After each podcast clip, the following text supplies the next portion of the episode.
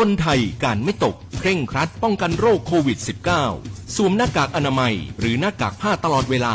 ล้างมือบ่อยๆ ด้วยสบู่หรือแอลกอฮอล์เจล เว้นระยะห่างจากผู้อื่นอย่างน้อย 1 เมตร สแกน QR Code ไทยชนะ หรือลงทะเบียนในสมุดบันทึกก่อนเข้าหรือออกจากร้านค้า อาคารและสถานที่ หากเกิดอาการป่วย มีไข้ ไอ มีน้ำมูก เจ็บคอ ไม่รู้รสไม่รับกลิ่น โปรดรีบพบแพทย์ ด้วยความห่วงใยจากกรมควบคุมโรคสายด่วน 1422 ด้วยความมุ่งมั่น แม้ในช่วงเวลาที่ท้าทาย ปตท ยังคงไม่หยุดการพัฒนาธุรกิจควบคู่การยกระดับคุณภาพชีวิตของคนไทย วันนี้อีกครั้งกับบทพิสูจน์การยอมรับในระดับโลก ปตท รักษาสถานะการเป็นสมาชิกในดัชนีความยั่งยืน DJSI ต่อเนื่องเป็นปีที่ 9ต่อยอดความสำเร็จสู่อนาคตที่ยั่งยืน เพื่อสังคมไทยก้าวไปพร้อมกัน ปตท สารพลังสู่ความยั่งยืน ที่งาน Metalex New Normal ของคุณ จะเป็นโอกาสใหม่ทางธุรกิจ ใหม่ตอบโจทย์ทุกความต้องการด้วย solution เครื่องจักรกลโลหะการล่าสุด ใหม่ตื่นตานวัตกรรมใหม่ครั้งแรกในโลก ใหม่กับงานแบบไฮบริดครบทุกมิติชมงานอย่างปลอดภัยพร้อมขึ้นรูปอนาคตธุรกิจใหม่ไปด้วยกัน Metallex อันดับหนึ่งของอาเซียน 18-21 พฤศจิกายนไบเทคบางนา โดย Read Tradex 026867222 เปิดพื้นที่การเรียนรู้แบบตลาดวิชา ตอบโจทย์ชีวิตวิถีใหม่ที่มหาวิทยาลัยรามคำแหง ทั้งปริดีกรี ปริญญาตรี และปริญญาใบที่ 2 รับสมัครนักศึกษาใหม่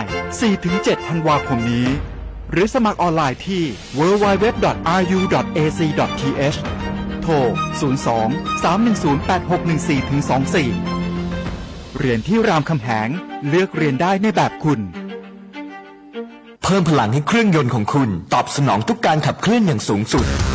ด้วยเวลลอยนิวตรอนซูเปอร์ common rail น้ำมันเครื่องสังเคราะห์ชั้นนำที่ได้มาตรฐาน API CK4 ช่วยให้เครื่องยนต์สะอาดประหยัดเชื้อเพลิง เพิ่มกำลังรอบได้อย่างเต็มที่ เหมาะกับเครื่องยนต์ดีเซล common rail ของรถกระบะและ SUV ตอบสนองทุกการใช้งานของเครื่องยนต์ด้วยเวลลอยนิวตรอนซูเปอร์ common rail กระป๋องสีทอง เวลลอยลื่นเหลือล้น ทนเหลือหลาย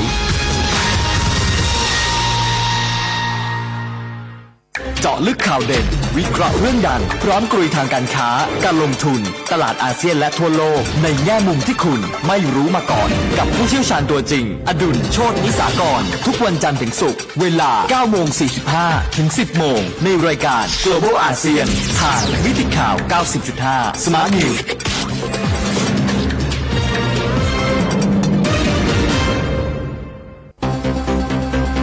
สถานีวิทยุกรมการพลังงานทหาร พลังงานทหาร พลังการทำไทย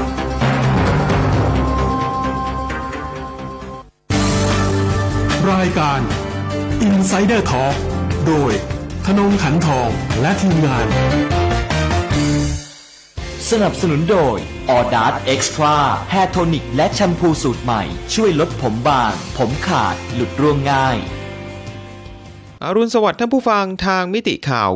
90.5 ครับในเวลาของรายการ Insider Talk วันนี้เราพบกันเช้าวันอังคารที่ 17 พฤศจิกายน 2563 อยู่กับผมกิตติดิษฐ์ธนเดิษฐ์สุวรรณครับ ท่านผู้ฟังเชื่อไหมครับว่าเหลือเวลาอีกแค่ 1-2 เดือนครับ ก็จะครบ 1 ปีแล้วครับ นับตั้งแต่ที่โลก เริ่มรู้จักกับเชื้อไวรัสโคโรนาสายพันธุ์ใหม่ เริ่มจากการระบาดวงกว้างนะฮะในเมืองอู่ฮั่นของมณฑลหูเป่ยของประเทศจีน เริ่มระบาดตั้งแต่ปลายปีที่แล้ว แต่มาระบาดหนักจริง ๆ จนกระทั่งต้องถึงขั้นล็อกดาวน์ก็คือเมื่อเดือนมกราคม จากนั้นเราก็ได้เห็นเชื้อไวรัสร้ายนี้นะครับ แพร่กระจายไปยังทั่วทุกมุมโลก จนกระทั่งมีชื่อเรียกอย่างเป็นทางการ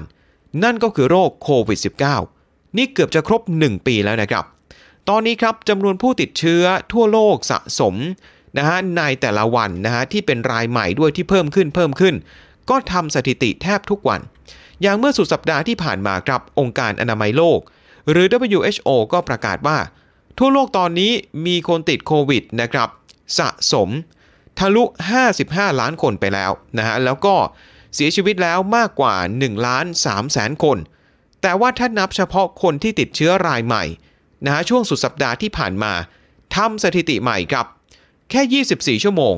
ทั่วโลกมีคนติดโควิด -19 เฉพาะที่มีการบันทึกสถิติเนี่ยนะฮะมากถึง 6 6 0 0 0 0 คน ย้ำนะฮะ 6 6 0 0 0 0 คน ภายในเวลาแค่ 24 ชั่วโมง แล้วก็ถ้าเราไปดูรายประเทศเนี่ยนะฮะ ตอนนี้มีอยู่ 11 ประเทศด้วยกันครับ ที่มีผู้ติดเชื้ออย่างน้อย 1 ล้านคนขึ้นไป นำโดยสหรัฐครับที่เพิ่งจะทะลุ 11 ล้านคน แล้วก็ผู้ติดเชื้อเนี่ยนะครับทะลุหลักแสน บางวันแสนกว่า บางวัน 2 0 0แสนเนี่ยนะทะลุมาแบบนี้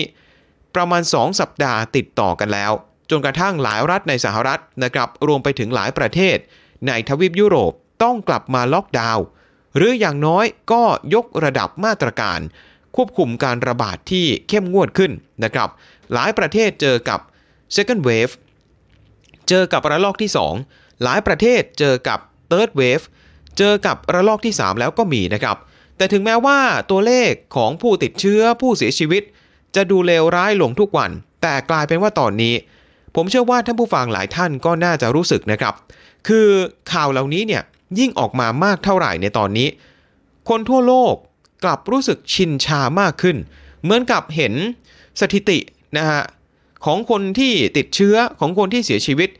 เป็นแค่ตัวเลขเท่านั้นเอง คือคนจำนวนมากก็เริ่มแบบชินชานะฮะแล้วก็กาดตกมากขึ้นทุกวัน ขณะที่ยิ่งการระบาดรับยืดเยื้อเท่าไหร่ แน่นอนว่าไม่ใช่แค่เรื่องของสาธารณสุข หรือว่าโรคภัยไข้เจ็บ เศรษฐกิจโลกก็จะยิ่งเจ็บหนักมากขึ้นเท่านั้น สถานการณ์ต่างๆเหล่านี้มีอยู่สิ่งเดียวครับที่จะเป็นตัวพลิกสถานการณ์ ให้ดีขึ้นมาทันตาเห็น นั่นคือถ้าเรามีวัคซีนป้องกัน แล้วก็มียารักษาโรคนะฮะที่ไม่ใช่แค่ประสบความสำเร็จ ในการทดสอบทางคลินิกวงกว้างเท่านั้น แต่จะต้องผลิต แล้วก็พร้อมครับที่จะแจกจ่ายในวงกว้างด้วย โดยเมื่อสัปดาห์ที่แล้ว เชื่อว่าก็คงจะได้ยินข่าวกันแล้วเนี่ยนะฮะคือวัคซีนนะครับของบริษัทไฟเซอร์ของสหรัฐ กลายเป็นตัวแรกของโลกครับที่ประกาศผล การทดสอบทางคลินิกในเฟสที่ 3 แบบเบื้องต้นนะฮะเป็นผลแบบเบื้องต้นก่อน เพราะว่าวัคซีนครับมีประสิทธิภาพมากกว่า 90%ทำให้ตลาดหุ้นนะฮะตลาดเงินทั่วโลกนี่ปรับบวกกันยกใหญ่ ราคาทองคำก็ปรับตัวลดลง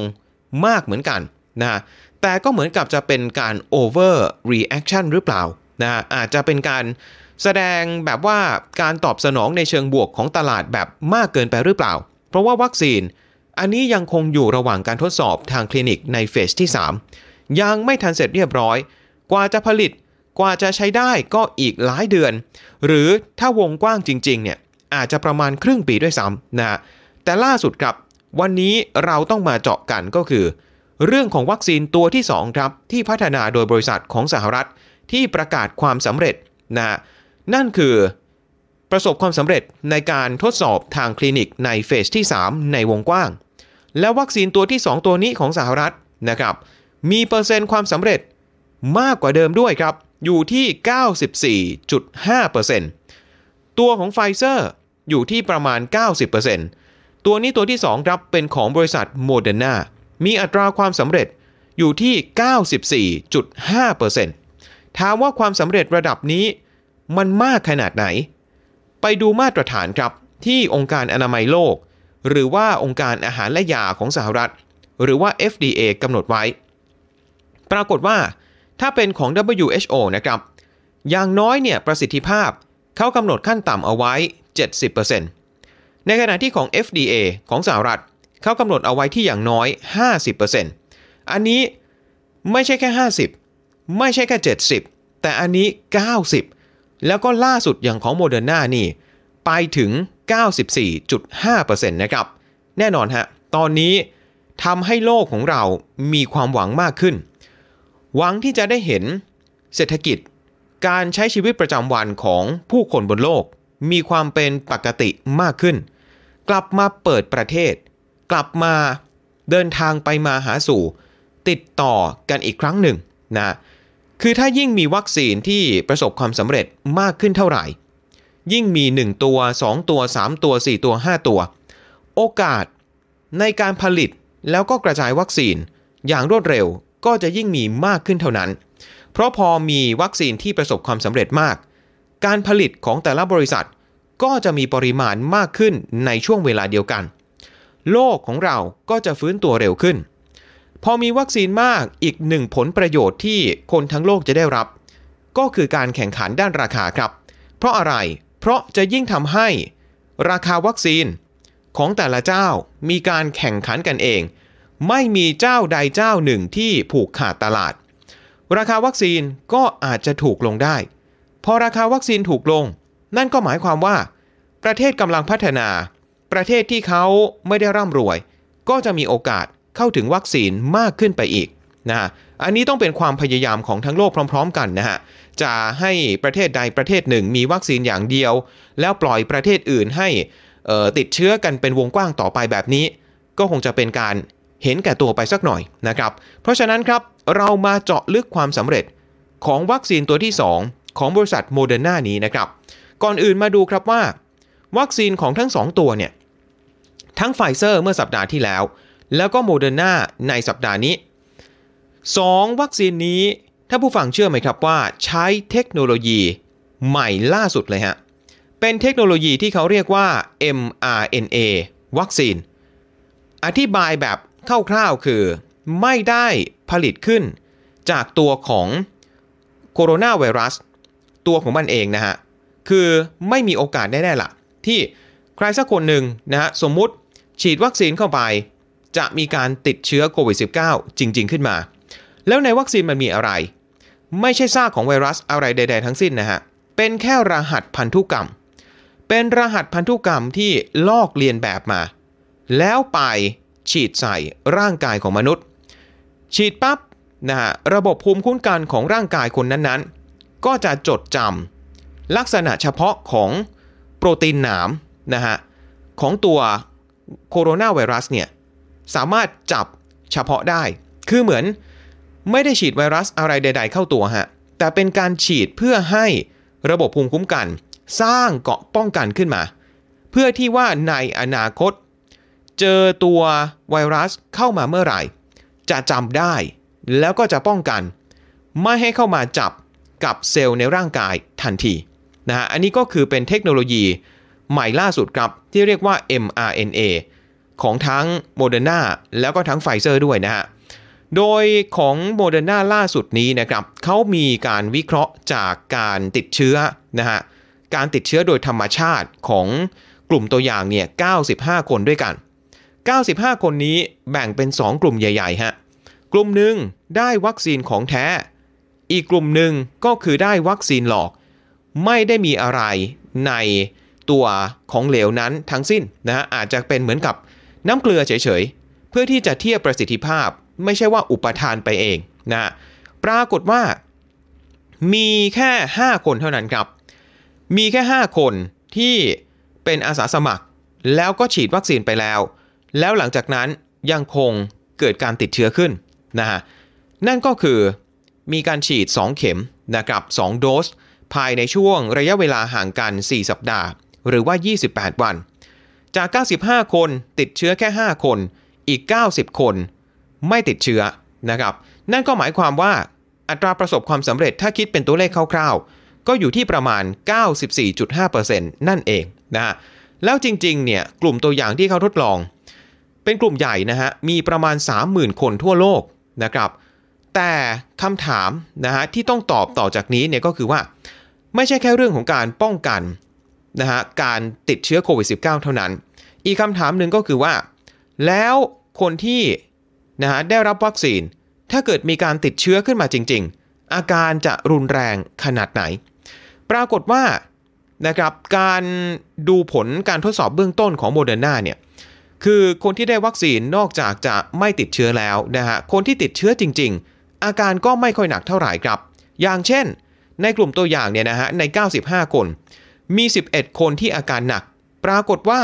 11 คนที่อาการหนักนี้เป็นกลุ่มที่ได้รับวัคซีนหลอกทั้งสิ้น คือไม่ได้เกี่ยวข้องอะไรกับวัคซีนของแท้เลยแม้แต่น้อย นี่นะฮะ ก็ถือว่าเป็นประสิทธิภาพที่น่าพอใจฮะ นอกจากจะ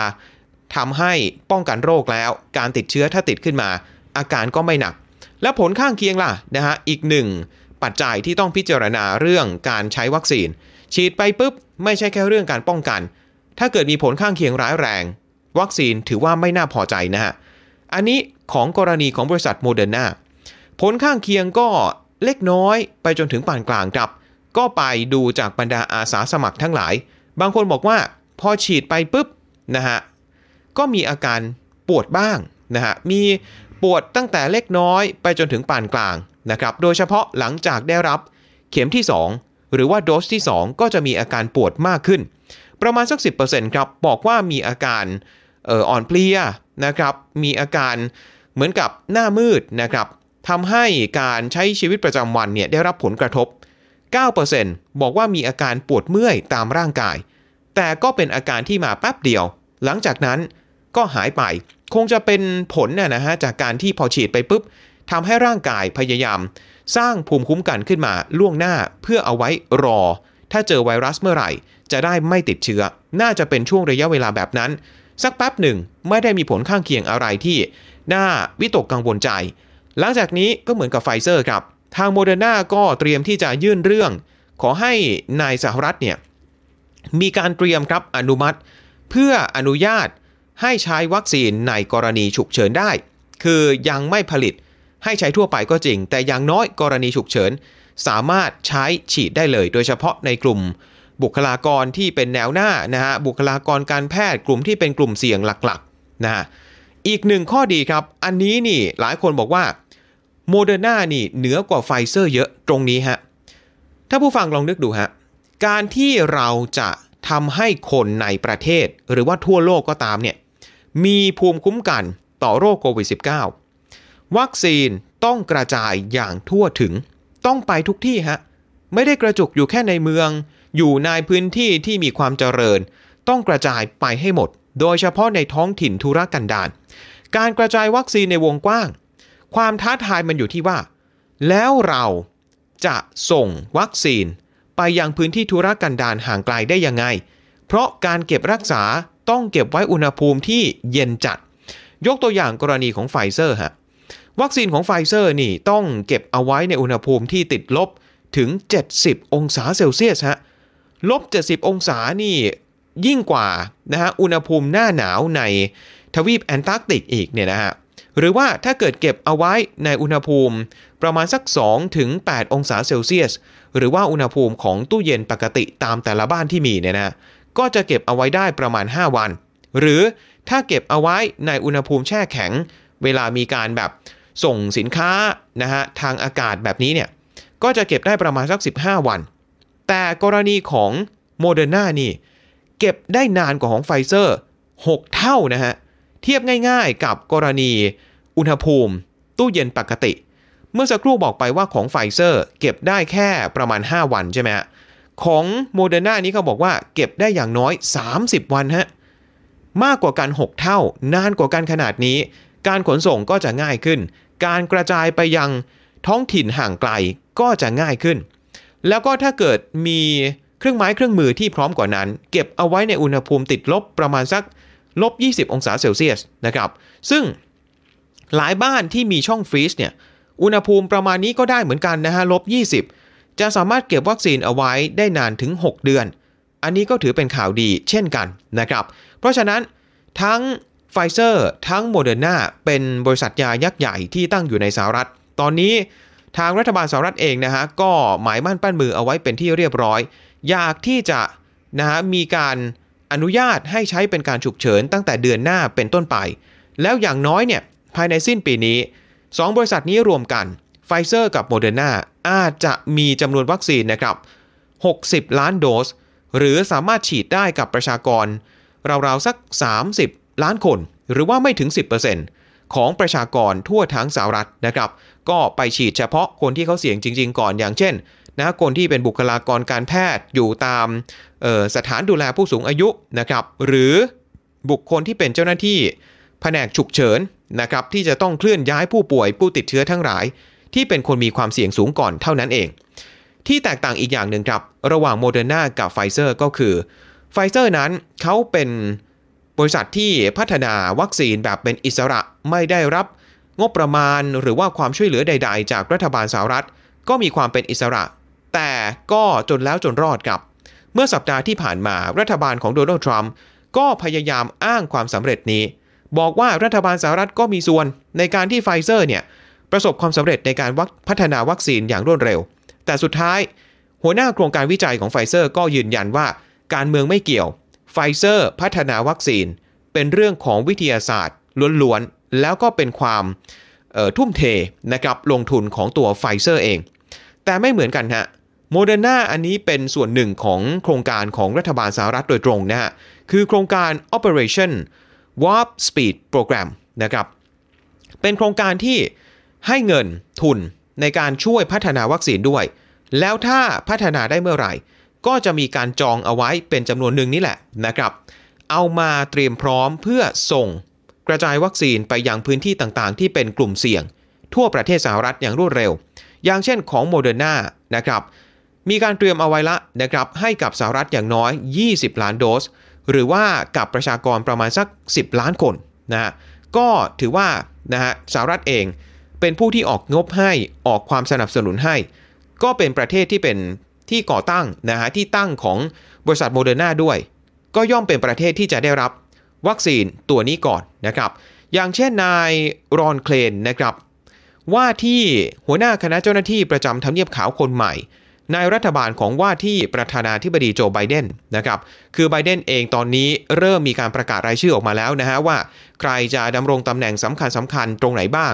เริ่มต้นจากนายรอนเคลนนี่แหละนะครับ จะเป็น White House Chief of Staff คนต่อไป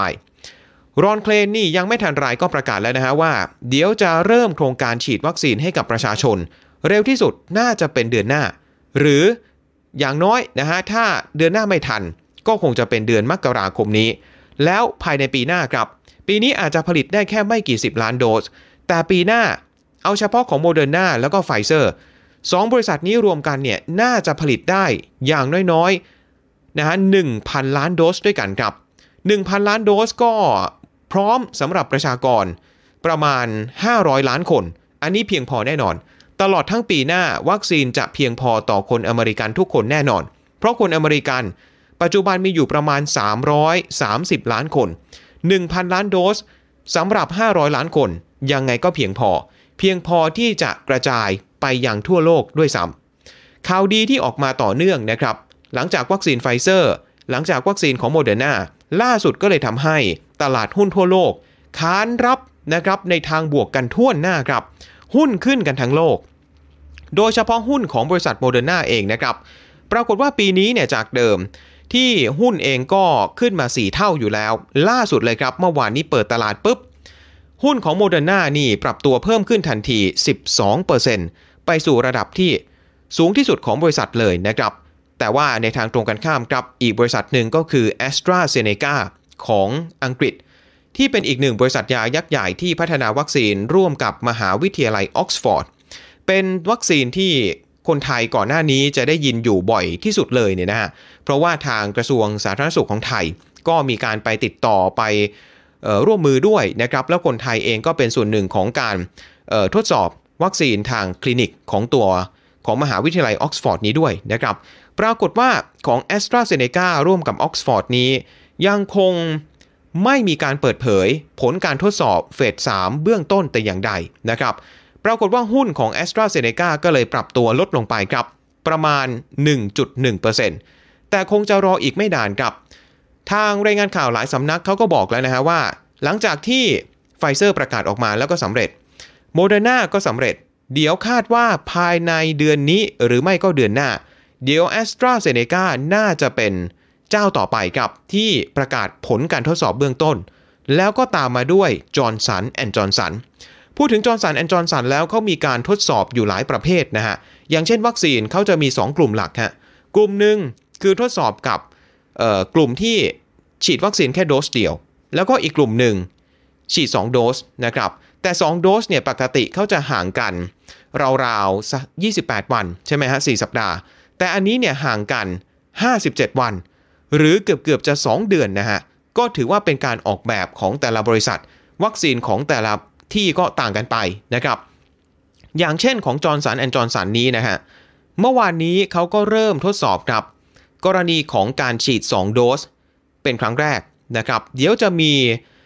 ผู้ร่วมนะทดสอบเป็นอาสาสมัครเนี่ยประมาณ 30,000 คนด้วยกันนะครับ แล้วก็ กลุ่มที่ฉีดโดสเดียว อันนั้นเริ่มตั้งแต่เดือนกันยายนที่ผ่านมาแล้วนะครับมีผู้เข้าร่วมประมาณ 60,000 คนนะสามหมื่นคนที่ฉีด 2 โดสของจอร์นสันแอนด์จอร์นสันนะครับก็เดี๋ยวจะมีจากทั้งประเทศอังกฤษ มีจากทั้งสหรัฐนะครับเบลเยียม โคลอมเบีย ฝรั่งเศส เยอรมนี ฟิลิปปินส์นี่นะมีประเทศอาเซียนด้วยนะครับมีแอฟริกาใต้แล้วก็ประเทศสเปนนะครับก็เตรียมที่จะดูนะฮะว่า ระหว่าง 1 โดสกับ 2 โดสเนี่ยประสิทธิภาพ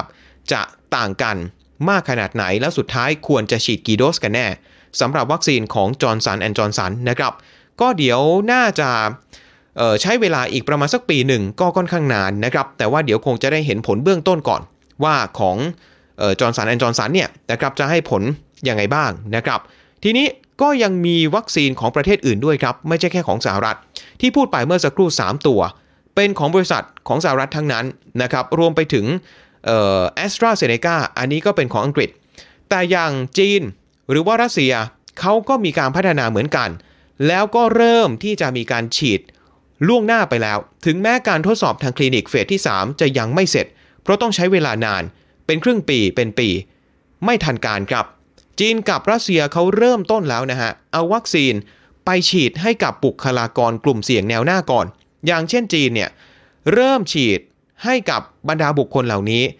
ตั้งแต่เดือนกรกฎาคมที่ผ่านมาแล้วนะฮะแล้วมีคนได้รับวัคซีนไปแล้วหลายแสนคน ในขณะที่ของจีนเองตอนนี้นะครับวัคซีนมีประมาณ 3-4 ตัวครับ ที่น่าสนใจ ทั้งของเอ่อ China National Biotech Group นะครับมี CanSino Biologics นะครับมี Sinovac อย่าง Sinovac เนี่ยก็